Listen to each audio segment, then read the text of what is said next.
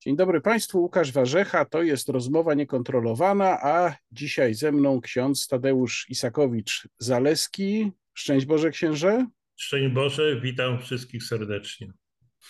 E, ksiądz znany jest e, no, poza różnymi innymi sferami swojej działalności z tego, że jest ksiądz takim, można powiedzieć, opiekunem sprawy Polaków pomordowanych na Wołyniu. Na wstępie tej naszej rozmowy muszę powiedzieć, że no, też zdarzało nam się wokół tej sprawy ścierać w przeszłości. Pewnie ksiądz to pamięta. E, no, jeszcze parę dobrych e, lat temu. E, no, sytuacja i okoliczności trochę się zmieniły po 24 lutego. Niedługo będziemy mieli 10 miesięcy tej wojny i dlatego postanowiłem teraz księdza zapytać, jak ksiądz widzi tę właśnie sprawę, przede wszystkim tę sprawę w kontekście tego, co się wydarzyło w ciągu tych już prawie 10 miesięcy, zaczynając od pytania, jak ksiądz ocenia zmianę w relacjach polsko-ukraińskich, głównie pod kątem właśnie tych spraw historycznych, jeżeli w ogóle, zdaniem księdza, jakaś zmiana tutaj zaszła po 24 lutego? Pozwolę sobie zacząć od tego, że wyjaśnię, dlaczego w ogóle tymi sprawami się zajmuję. Urodziłem się wprawdzie w Krakowie, ale rodziny i ojca, i mojej mamy pochodziły z Kresów Wschodnich. Ojciec urodził się w Monasterzyskach, powiat Buczacz w ziemi tarnopolskiej i był naocznym świadkiem zagłady wsi Korościatyn, w której mieszkali moi dziadkowie, która to wieś została wymordowana przez banderowców z ukraińskiej powstańczej armii. Mojej rodziny mojej mamy to nie dotknęło, niemniej jednak z dalekich krewnych i przyjaciół kilkoro zginęło z kolei w Kutach nad Czeremoszem, gdzie mieszkali Ormianie, bardzo silnie powiązani ze sobą. To były rodziny bardzo liczne, wielopokoleniowe i jedna sióstr mojego dziadka mm, była rodzinnie związana e, z tą miejscowością.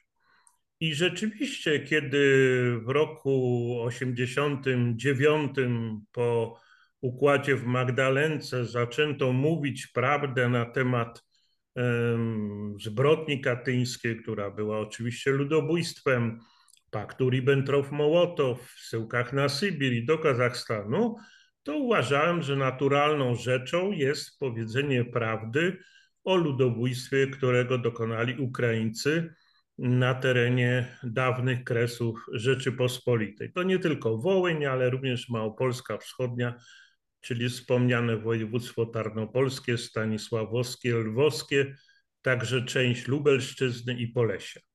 Natomiast ku mojemu zdziwieniu, szczególnie na początku tego wieku, zamiast mówić prawdę, cały czas padały takie mm, słowa, że to jeszcze nie teraz, nie czas, a w ogóle to najlepiej się tym nie zajmować. E, mój świętej pamięci ojciec zmarł jeszcze w czasach komunizmu, ale prowadził pamiętnik. Napisał zresztą kilka książek o Wschodnich E, i zawarł w jednym z tych pamiętników takie słowa, że Kresowian zabito dwukrotnie. Raz przez ciosy siekierą, drugi raz przez przemilczenie. I później, tuż przed swoją śmiercią, dopisał tam jeszcze na takim skrawku papieru, że e, ta śmierć e, przez przemilczenie jest gorsza niż ta śmierć fizyczna, bo ona wyciera ze świadomości pokoleń pamięć o tych ludziach, którzy tam mieszkali. No mój ojciec nie dożył czasów e, Solidarności, niemniej jednak kontynuując tą sprawę, wydawało mi się, że no nie może być tak, że e, została zniesiona cenzura, powstał Instytut Pamięci Narodowej, powstały wolne media, a ten problem jest ciągle wypychany na bok. Dla mnie takim przełomem był rok 2008, kiedy w 65. rocznicę Krwawej Niedzieli na Wołyniu uczestniczyłem w Warszawie na uroczystościach e, ku czci ofiar. Parę dni wcześniej pan minister Legutko, Ryszard Legutko, który był wtedy w kancelarii prezydenta, zapewniał środowiska kresowe, że pan prezydent Lech Kaczyński przyjedzie, że powie prawdę, że odda część ofiarom. I okazało się, że na tym skwerze wołyńskim no, pan prezydent się nie pojawił. Pojechał całkiem gdzie indziej. Co więcej, pan minister Legutko odczytał list prezydenta, w którym mówi o zagładzie Kresów, ale nie powiedział ani jednego słowa, co tam na dobrą sprawę się stało. Ja wtedy napisałem kilka felietonów, zresztą pan Rafał Ziemkiewicz też napisał podobne felietony, gdzie obaj, niezależnie od siebie, zaznaczyliśmy, no, że jeżeli się nie mówi, co się stało, to ktoś pomyśli, że była jakaś zaraza, trzęsienie ziemi i w ogóle nie wiadomo, co, o co w ogóle w tym wszystkim chodzi. I niestety od tego momentu zauważyłem, że te relacje polsko-ukraińskie z jednej strony bardzo potrzebne, bo tu nie ma wątpliwości, że one są potrzebne, no oparte są o przemilczenie. Niestety sprawdza Proszę księdza, Dlaczego ksiądz uważa, że tak się stało? No bo mm, oczywiście wiemy, no to, to nie był przypadek, to jest kwestia jakiejś linii politycznej. Ja tutaj przytoczę taką anegdotę, która, no muszę powiedzieć, byłem świadkiem tej wypowiedzi, ona dosyć mną wstrząsnęła mm, na zamkniętym spotkaniu, więc też nie mogę powiedzieć, kto był autorem tych słów, ale powiedzmy, no. że była to ważna osoba w, w, w mediach publicznych, y, dziennikarz, który przed 11 lipca tego roku, w trakcie dyskusji o tym właśnie, no jak tu będzie wyglądało upamiętnienie, dyskusji w małym gronie, jak mówię, zamkniętym, powiedział coś takiego. No, to jest taka sprawa marginalna, tak naprawdę, która interesuje tylko margines. To jest taka moda. Ta moda była, mm, wynikła z tego, że był film Wołyń Smarzowskiego. Teraz ona e, już właściwie nie jest istotna i się zmniejsza. E, a w ogóle to ci, którym zależy na tym, żeby ten problem podnosić, to wiadomo, komu oni służą. No, taki był sens, oczywiście nie cytuję dosłownie, ale taki był sens tak. jego wypowiedzi. Czy, czy ksiądz tutaj widzi jakąś konsekwentną linię, bo oczywiście ta wypowiedź padła po 24 lutego. Natomiast czy, czy to jest jakiś obraz tego, co się dzieje od 2008 roku, zdaniem księdza? Tak, niestety tak, bo ja takich historii prawdziwych i których byłem świadkiem, tak jak pan redaktor tej rozmowy, e, czy usłyszanych od ust, z osób trzecich, e, słyszałem bardzo wiele. I też powiem taką, no może to nie jest anegdotka, bo to jest jednak sprawa bardzo poważna, chociaż ma taki charakter trochę kabaretowy. W 2010 roku, kiedy mm, prezydent Ukrainy Wiktor Juszczenko gloryfikował na końcu swojej kadencji mm, Banderę jako bohatera narodowego Ukrainy, był protest e, organizacji kresowych. E, wtedy e, dzięki pośrednictwu Gazety Polskiej, nie ukrywam, bo wtedy pisałem, jeszcze mnie wtedy nie wyrzucili, udałem się do mm, szefa kancelarii mm, prezydenta, zresztą człowieka bardzo kulturalnego i bardzo moim zdaniem trzeźwego w tej sprawie świętej pamięci pana Władysława Stasiaka. Zostałem zaproszony na rozmowę w kancelarii i tak dalej.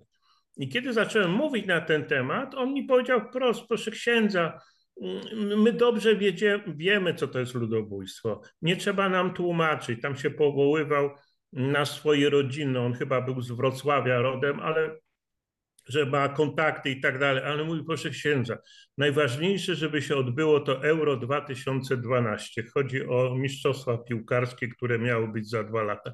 A jak one się odbędą, to my powiemy prawdę. No dla mnie to jest trochę kabaretowe, no bo jeżeli się uzależnia od mistrzostw piłkarskich, mm, od jakichś tam innych rzeczy, to można brnąć dalej. No zawsze będzie jakaś przeszkoda. Teraz jest oczywiście wojna, tylko że. A no właśnie, i, tutaj tu właśnie muszę księdza zapytać o to, bo no, y, mamy rzeczywiście wojnę i teraz są dwa pytania. Czy to jest argument, który się często pojawia? Czy ten moment właśnie, to jest najlepszy moment, żeby forsować kwestie związane z ludobójstwem wołyńskim, to jest raz. I drugie pytanie, jeżeli o tym już mówimy, czy powinniśmy w jakiś sposób uzależniać nasze stanowisko teraz wobec Ukrainy w takich bieżących sprawach, typu na przykład pomoc wojskowa, pomoc finansowa, od rozwiązania tych kwestii. Jaka tutaj jest opinia księdza? No myślę, że tu są dwie takie bardzo ważne, bo jednak przygotowując się do tej rozmowy, ja sięgnąłem do notatek swoich, które prowadzę zresztą w tej sprawie od bardzo długiego okresu czasu. I zawsze przy różnych okazjach padał ten argument. To nie ten czas i nie, ta, e, nie ten moment historii. No więc jeżeli, e, e, i teraz tak, od tych wydarzeń minęło 80 lat. Już żyją ostatni, moim zdaniem, świadkowie, którzy mogą cokolwiek na ten temat powiedzieć, którzy wtedy byli małoletnimi dziećmi. Nie, nie są znane miejsca pochówków, bo umierają właśnie świadkowie. Natomiast y, Polska i Ukraina są na mapie świata jako wolne kraje już po upadku Związku Radzieckiego. Zresztą ja z tego upadku ZSSR bardzo się cieszę i nie wierzyłem, że dożyję takiej radosnej chwili. Przez te 30 lat zaniedbano tą sprawę. To tak jak choroba. Jeżeli lekarz wie, że jest objaw chorobowy, a nie podejmuje działań, no to do kogo mieć pretensje? Do pacjenta, który cierpi, czy właśnie do lekarza, który dokonał tego grzechu zaniechania. Nawet w teologii moralnej katolickiej jest takie określenie grzech zaniechania. I tutaj dokonano tego grzechu zaniechania z różnych zresztą powodów. I największy dla mnie paradoks jest, że jeżeli były kroki, to wtedy, kiedy rządzili postkomuniści w Polsce. No bo przecież za czasów prezydenta Aleksandra Kwaśniewskiego doszło do, do odsłonięcia pierwszych pomników, do otwarcia cmentarza Orląt Włoskich. I to, co mnie naprawdę bardzo boli, bo się identyfikuję z tym szeroko pojętym obozem prawicowym, że ani AWS, a już tym bardziej PiS, nie był konsekwentny w tej sprawie. I dzisiaj jesteśmy w sytuacji patowej, dlatego że rzeczywiście wybuchła wojna, umierają świadkowie, więc tutaj czas gra na niekorzyść i prawdopodobnie te sprawy zostały już definitywnie zaprzepaszczone, jeżeli chodzi o e, choćby pochówek ofiar. I teraz e, oczywiście propaganda, wspomniana przeze mnie Gazeta Polska, Gazeta Wyborcza, oni jednym głosem mówią. Oni, dla nich jakiekolwiek tknięcie sprawy mm, kresów to, to jest ruska agentura. Natomiast e, bez pochowania tych ofiar, moim zdaniem ta rana będzie jątrzyć, że umrze to pokolenie moich rodziców i moich dziadków. Ja też odejdę, ale kolejne pokolenia będą cały czas do tej sprawy wracać. I myślę, że to jest bagatelizowanie problemu, mówienie, że to jest margines, bo widać wyraźnie już teraz, że nie jest to margines widać wyraźnie, że młode pokolenie trochę przez przekorę, tak jak moje pokolenie, interesowało się Katyniem, bo był zakazany. No to teraz będzie to samo. I teraz jest rzeczywiście taki węzeł gordyjski, który jest bardzo trudno rozwiązać. Ja osobiście po stronie polskiej i ukraińskiej nie widzę chęci rozwiązania tego problemu. Czyli czy ani... to jest odpowiedź na to moje pierwsze pytanie, czy po 24 lutego coś się zmieniło? Czy ksiądz teraz chce powiedzieć, że się tak naprawdę nic nie zmieniło? Moim zdaniem ten węzeł jeszcze bardziej się zaplątał, jeżeli mogę używać takiego określenia. Węzeł gordyjski wiemy z historii, taki supeł, którego się nie dało rozwiązać. Dopiero Aleksander Wielki przeciął to mieczem. Oczywiście tutaj przecinanie mieczem nie wchodzi w rachubę bo y, teraz już, no co będzie? Moim zdaniem e, będzie ogromny żal znacznego, znacznej części polskiego społeczeństwa do władzy i polskiej, i ukraińskiej, a ci, co są nieżyczliwi, będą to bez przerwy wyciągać. Czyli taka choroba niezaleczona, taki, taki wrzut, który nie został rozcięty. I moim zdaniem taką kropką na D, a raczej takim gwoździem do trumny tego rozwiązania, no jednak były, było zachowanie pana prezydenta e, Andrzeja Dudy e, niedawno 11 listopada, 11 lipca, to jest rocznica krwawej niedzieli, kiedy on mając pełną świadomość, że za rok ta sprawa wróci, bo będzie równa 80. rocznica i wszyscy będą starali się tą sprawę po swojemu rozstrzygać. E, z jednej strony straszliwie chaotyczne przemówienie e, e, pod pomnikiem ofiar ludobójstwa. Ja kilka razy później przesłuchałem to przemówienie i myślę, że tutaj pan Andrzej Duda walił po emocjach, plątał wątki i tak na dobrą sprawę nie wiadomo, co chciał powiedzieć. Równocześnie wychwalał pana Zełęńskiego. Mówił, że nie ma między granic między Polską a Ukrainą. Może chciał dobrze, ale przez to, że on sam ma tą metodę krok do przodu, dwa kroki do tyłu, no jednak y, pokazał temu środowisku, bo znam komentarze, że rzeczywiście no nie ma co liczyć na władze polskie, że one będą starały się zagłaskać tą sprawę, czy nawet wyciągać konsekwencje wobec tych. No takim kolejnym gwoździem do trumny była nieoficjalna wypowiedź pana prezydenta Andrzeja Dudy skierowana do grupy e, rodzin, wśród których także byłem, które trzymały mm, e, taki napis z prośbą o pochówek ofiar, gdzie on podszedł i, po, i zaczął nas pouczać, żebyśmy się głośno o to nie upominali, że trzeba ważyć słowa, że to służy, nie służy jednej i drugiej stronie. Nie wyobrażam sobie, żeby prezydent Rzeczypospolitej w czasie uroczystości na przykład w Kal Auschwitz ku czci ofiar ludobójstwa, e, Holokaustu, bo to też oczywiście jest ludobójstwo, mm, zwrócił uwagę grupie żydowskiej, że mają milczeć. No, no to już jest po, pomieszanie z poplątaniem.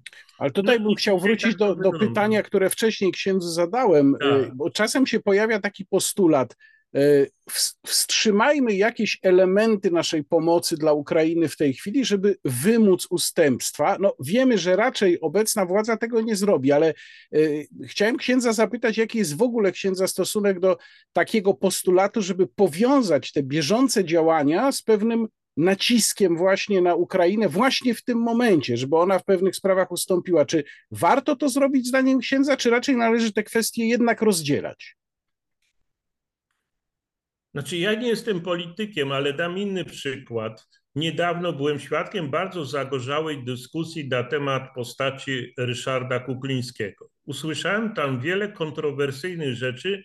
Całkiem inaczej patrzę teraz na postać Ryszarda Kuklińskiego, że to nie jest takie jednoznaczne. Ale co było ciekawe, że Amerykanie uzależnili przyłączenie Polski do NATO od uznania tego heroi, moim zdaniem heroicznego czynu Ryszarda Kuklińskiego. No to jeżeli Amerykanie dbają o to, żeby ich człowiek, no bo on był ich człowiekiem, służył CIA oczywiście dla dobrej sprawy, bo uważam jednak, że to była postać szlachetna, no to, no to na tym polega polityka. My wam coś dajemy, bardzo dużego, ale bądźcie łaskawi na przykład przechodząc na te relacje polsko-ukraińskie, znieść oficjalny zakaz pochówku ofiar, bo ten zakaz istnieje od wielu lat i obecny prezydent nie zniósł tego ani przed wojną, ani w czasie wojny. W 2019 roku był taki obszerny artykuł, hmm, chyba w polityce, ale nie polityka, tylko w polityce, czyli to jest to w sieci, tam gdzie są ci dwaj bracia bliźniacy, przepraszam, ale w tej chwili Karnowscy, bracia Karnowscy. Przepraszam bardzo, w tej chwili zapomniałem. I było, że w 2019 prezydenci się spotkali, zdjęcie piękne, całują się, obejmują się, że jest przełom, y, ekshumacja. No i co się okazało? Kaczka dziennikarska, tak? No więc jeżeli na tym mamy bazować, że prezydenci zrobią sobie fotki, jeden prezydent będzie obejmował drugiego, to ja pamiętam, jak obejmował się Bronisław Komorowski z Petro Poroszenko czy z Janukowiczem. No i co z tego wynikło? Nic. Więc myślę, że tutaj powinien być jakiś wyraźny głos. No, pan prezydent moim zdaniem tego nie zrobi. Ja go nie rozumiem, bo powinien mieć jednak jakąś orientację w tych sprawach złożył różne deklaracje w ciągu siedmiu lat i żadnej nie dotrzymał. Natomiast nie zmienia to mojego poglądu, że o ile ta wsparcie militarne, finansowe powinno być uzależnione od tego, że pomoc humanitarna w żaden sposób nie powinna być uzależniona. Zresztą sam poprzez Fundację Brata Alberta, której jestem prezesem, biorę bardzo czynny udział w pomocy dla uchodźców. I to jest jakby bezdyskusyjne. Ale jeżeli daje się broń, jeżeli daje się pieniądze, jeżeli pompuje się na Ukrainę przeróżne rzeczy, no to trzeba być, no nie chcę użyć ostrego słowa, no ale pewnym frajerem, żeby to robić wszystko bez osiągnięcia jakiejkolwiek korzyści. Bo zniesienie zakazu pochówku ofiar nie jest żadną szkodą dla Ukrainy. Wręcz odwrotnie, to jest krok do uleczenia tej rany, która jest w relacjach polsko-ukraińskich. Ale czy rzeczywiście było tak, że pan prezydent Zełeński żadnego kroku czy żadnego gestu w naszą stronę nie wykonał? No, był na przykład bardzo problematyczną postacią prezes tego ukraińskiego mm, y, Instytutu Pamięci odpowiednika polskiego y, IPN, pan, pan Wiatrowicz. Pan Wiatrowicz został odwołany właśnie przez pana prezydenta Zełeńskiego. No, mm, więc czy rzeczywiście nic się nie wydarzyło dobrego? No to znaczy, to, że został odwołany, to jest dobra rzecz, tylko pytanie, czy akurat go odwołano dlatego, że był antypolski, czy po prostu to były porachunki personalne tej grupie, ale równocześnie ten sam y, pan Zełęński zaledwie parę tygodni temu na wiceministra spraw zagranicznych powołał Andrija Melnyka, byłego ambasadora e, Ukrainy w Niemczech, który atakował pamięć o pomordowanych, który no, pokazał swoją taką banderowską twarz. No więc o jakiej tu zmianie jest? Myślę, że tutaj mm, mm, oczekiwano i znowu się powołam na ten dzień 11 lipca, bo tam zanim weszliśmy na ten mm, plac, zresztą muszę powiedzieć, że organizatorzy, czyli kancelaria prezydenta nie dopuściła rodzin ofiar do jakiejkolwiek wypowiedzi, co też pokazuje, jaki jest stosunek do tych ludzi, pana prezydenta. Niemniej chodził jeden z ministrów e, tam z tyłu, starając się tak trochę fraternizować się, że użyję tego słowa, mówił, dzisiaj będzie wielki przełom, pan Zełęński przeprosi za wojnę. No to po co takie bajki opowiadać, jak on nic nie zrobił? Y, zniósł jakieś tam, czy dał jakieś przywileje dla Polaków, ale ani słowa. Więc ja myślę, że tu jest jednak po stronie polityków, tutaj już nie chcę się czepiać jakichś instytucji, bo to generalnie polityków polskich, y, skrajna naiwność, no takie, no takie chcieństwo, no taki romantyzm, że my z szablami, oni nas kochają, no no, no to, to się wali i myślę, że Ukraina nas lekceważy w tej sprawie, bo wie, że na pstryknięcie palców będzie miała to, na, na czym jej zależy, a strona polska się o to nie upomni. Ksiądz jest dobrze zorientowany w kwestiach tej symboliki, która nas tutaj y, boli. Natomiast y, czy ksiądz uważa, że właśnie te kwestie związane z Banderą, z OUN-UPA, E, z Szuchewyczem, wszystkie te sprawy bardzo bolesne we wzajemnych stosunkach, czy one zostały przyjęte jako symbolika, jako pewien mit przez Ukrainę po 2004 roku, po pomarańczowej rewolucji, dlatego że tam były akcenty antypolskie, czy też, jak inni argumentują, przede wszystkim, a nawet prawie wyłącznie z powodu antyrosyjskiego charakteru działania OUN-UPA, dla nas to jest taki bolesny odprysk, ale w gruncie rzeczy w tym, w tej polityce historycznej no nie było takiego silnego antypolskiego akcentu. Zgadza się ksiądz z tym, czy nie? Nie, nie zgadzam się, dlatego że trzeba jednak sięgnąć do korzeni. Ruch banderowski, ja mówię tu bardzo szeroko, bo tam było masę różnych odłamów. On zawsze był antypolski, antysemicki i antyrosyjski, a równocześnie proniemiecki. I to się ciągnęło od e, jeszcze czasów e, tuż przed I wojną światową, od końca XIX wieku. Oni w Niemczech widzieli przede wszystkim sojusznika, a w Polakach, także w Węgrach, Rumunach, Rosjanach, Żydach widzieli swoich przeciwników. Teraz jest taka sytuacja mojego, moim zdaniem uśpiona. To znaczy ten element antypolski jest rzeczywiście wyciszony. E, jest wypunktowane, są dwa elementy. Mm, antyrosyjskość i to, co w Polsce się nie dostrzega, proniemieckość, bo nie trzeba być żadnym znawcą tematu, że jednak w wielu wypadkach mm, różne wypowiedzi i działania obecnych władz jeszcze sprzed wojny były skierowane w kierunku Berlina, bo dla nich to jest sojusznik, to jest silny trzon. Ale to się, to się nie zmieniło zdaniem księdza z powodu postępowania Niemiec y, po 24 lutego? Może się zmieni, bo to ciągle żyjemy w takiej historii bardzo żywej, że codziennie się coś zmienia. Może się okazać, że y, przejrzą na oczy ci zwolennicy y, tej głównej linii, czyli tej proniemieckości. Być może to będzie na plus Polski. Natomiast ten element antypolski jest wyciszony, on wróci, chociaż może nie w takim mm, natężeniu, żeby doprowadziło do jakichś prześladowań Polaków. Ale myślę, że to jest też taka naiwność nasza, że tu będzie zmiana, że ci ludzie się zmienią.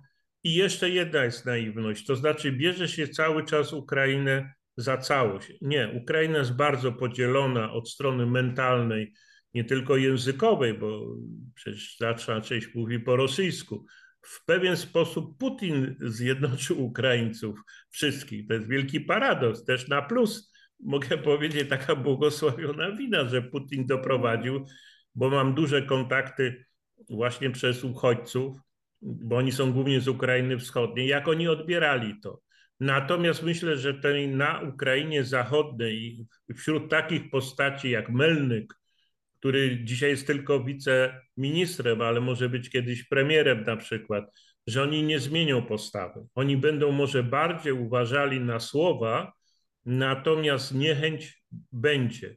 Myślę, że to, że ten pochówek ciągle jest nierozwiązany, to też jest element antypolski, bo y, to nie jest tak, że oni nie mają świadomości, jaką to krzywdę Polakom wyrządza. Mają świadomość nie tylko wiatrowych, inni też mają świadomość, ale uważają, że trochę Polakom trzeba tego psztyczka w noc dać. Może się zmieni, jestem umiarkowanym, może pesymistą, bo jednak pesymistą, ale umiarkowanym i uważam, że może zajdą jakieś sytuacje, które spowodują, że no i tu muszę jedną rzecz powiedzieć, przepraszam, tak już wchodzę nie jest wiadomo, kto będzie rządził za rok na Ukrainie. Zełęński jest u nas traktowany jako prawie heros. Został tam mm, mm, człowiekiem roku, ale może się okazać, że za rok on zostanie obalony przez swoich. I wtedy będzie pytanie, kto tam dojdzie do władzy. A jak ksiądz się odnosi do argumentu, no myślę, że dosyć poważnego, że na tych sprawach historycznych, nie tylko na nich, ale na nich w dużej mierze grają w jakiś sposób w swojej polityce informacyjnej, dezinformacyjnej Rosjanie. No, my obaj jesteśmy obecni na Twitterze, ja bardziej niż ksiądz, ale ksiądz również. Widzimy różne reakcje, które mogą budzić podejrzenia, prawdopodobnie trollowe konta czy ksiądz uważa, że ten problem jest w dużej mierze wykorzystywany przez tę internetową agenturę rosyjską, jeżeli mogę tak e, to nazwać? Znaczy, nie mam cienia wątpliwości, że agentura e, rosyjska, ale moim zdaniem także niemiecka, izraelska, różne bolesne relacje Polski z innymi narodami będzie wykorzystać. Jakie jest rozwiązanie? Nie tyle walka z tymi trollami, bo oni są opłacani, to jest cały system ja się słabo w informatyce interesuję, ale ostatnio spotkałem kogoś, który prowadzi sam 150 kont, no innych, bo w ramach reklamowych. Za każdym razem używa innego nazwiska. Więc nie chodzi o to, tylko trzeba właśnie rozwiązać ten problem polsko-ukraiński, pochówki ofiar i gloryfikację zbrodniarzy, żeby właśnie agentura rosyjska, izraelska czy niemiecka nie wykorzystywała tej sprawy bo dopóki będzie jątrzyć, to zawsze ktoś się znajdzie, kto nie lubi Polaków, albo nie lubi Ukraińców, albo nie lubi jednego i drugiego narodu.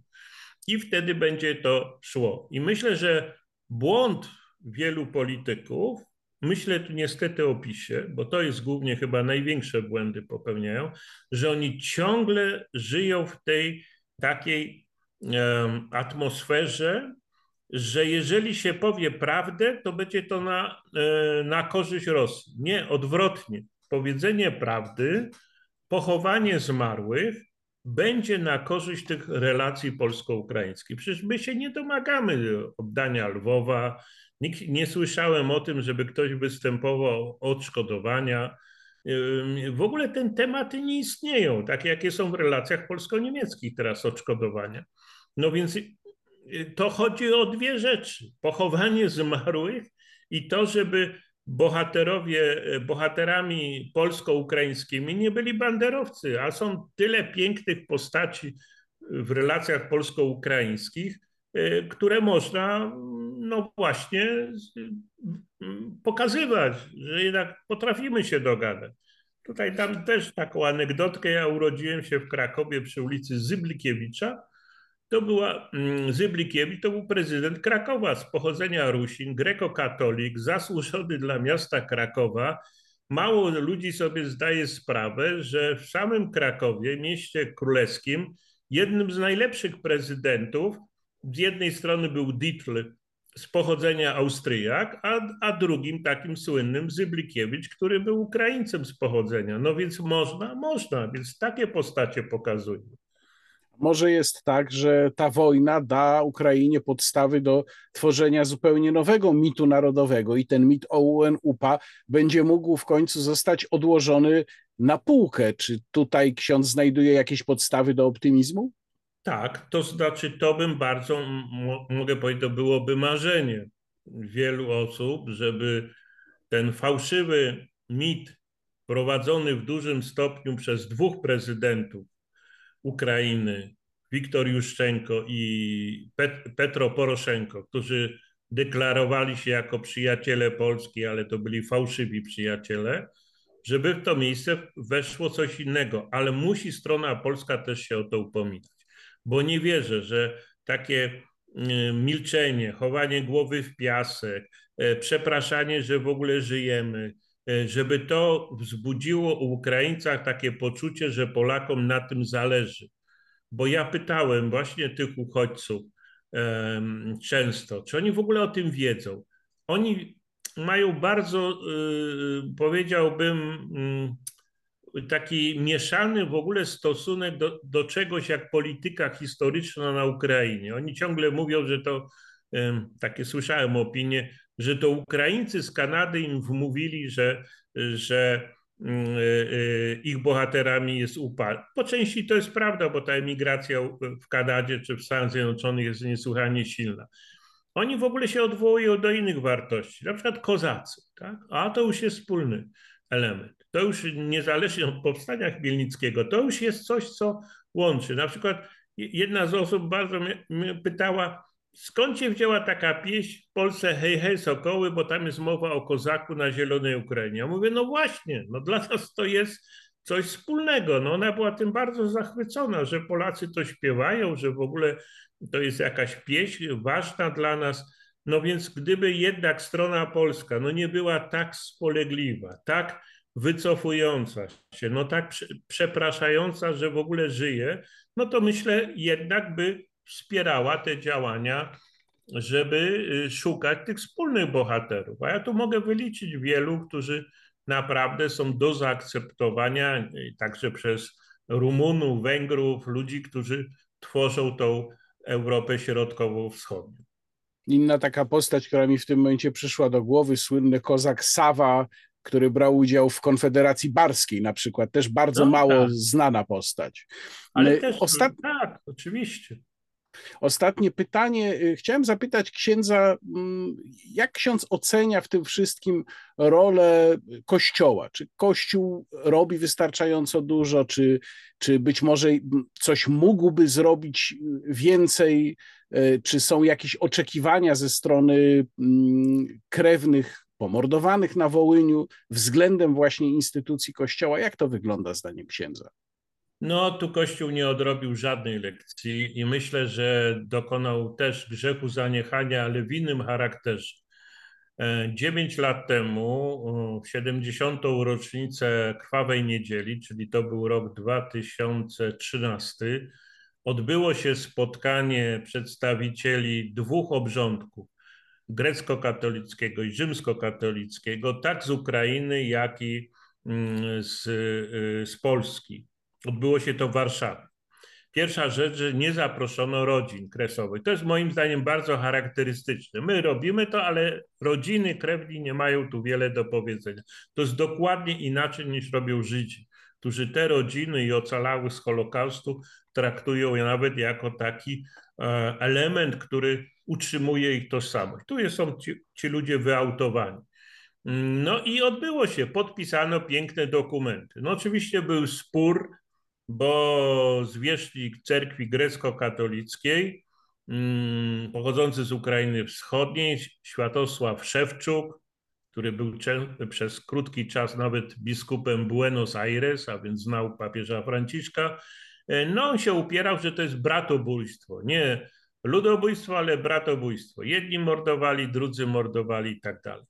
No nie doszło do wspólnego ustalenia, ale co było ciekawe, że jednak tam była informacja, że trzeba pochować ofiary. I na to się zgadzali wszyscy biskupi, niezależnie od obrządku. I co się stało? Nic się nie stało. To był kolejny pusty papier i myślę, że tutaj jeszcze też, no po raz trzeci wrócę do, tej, do tego dnia 11 lipca tego roku, Pan prezydent witał. Witamy księży biskupów i arcybiskupów. Ilu było? Ani jednego.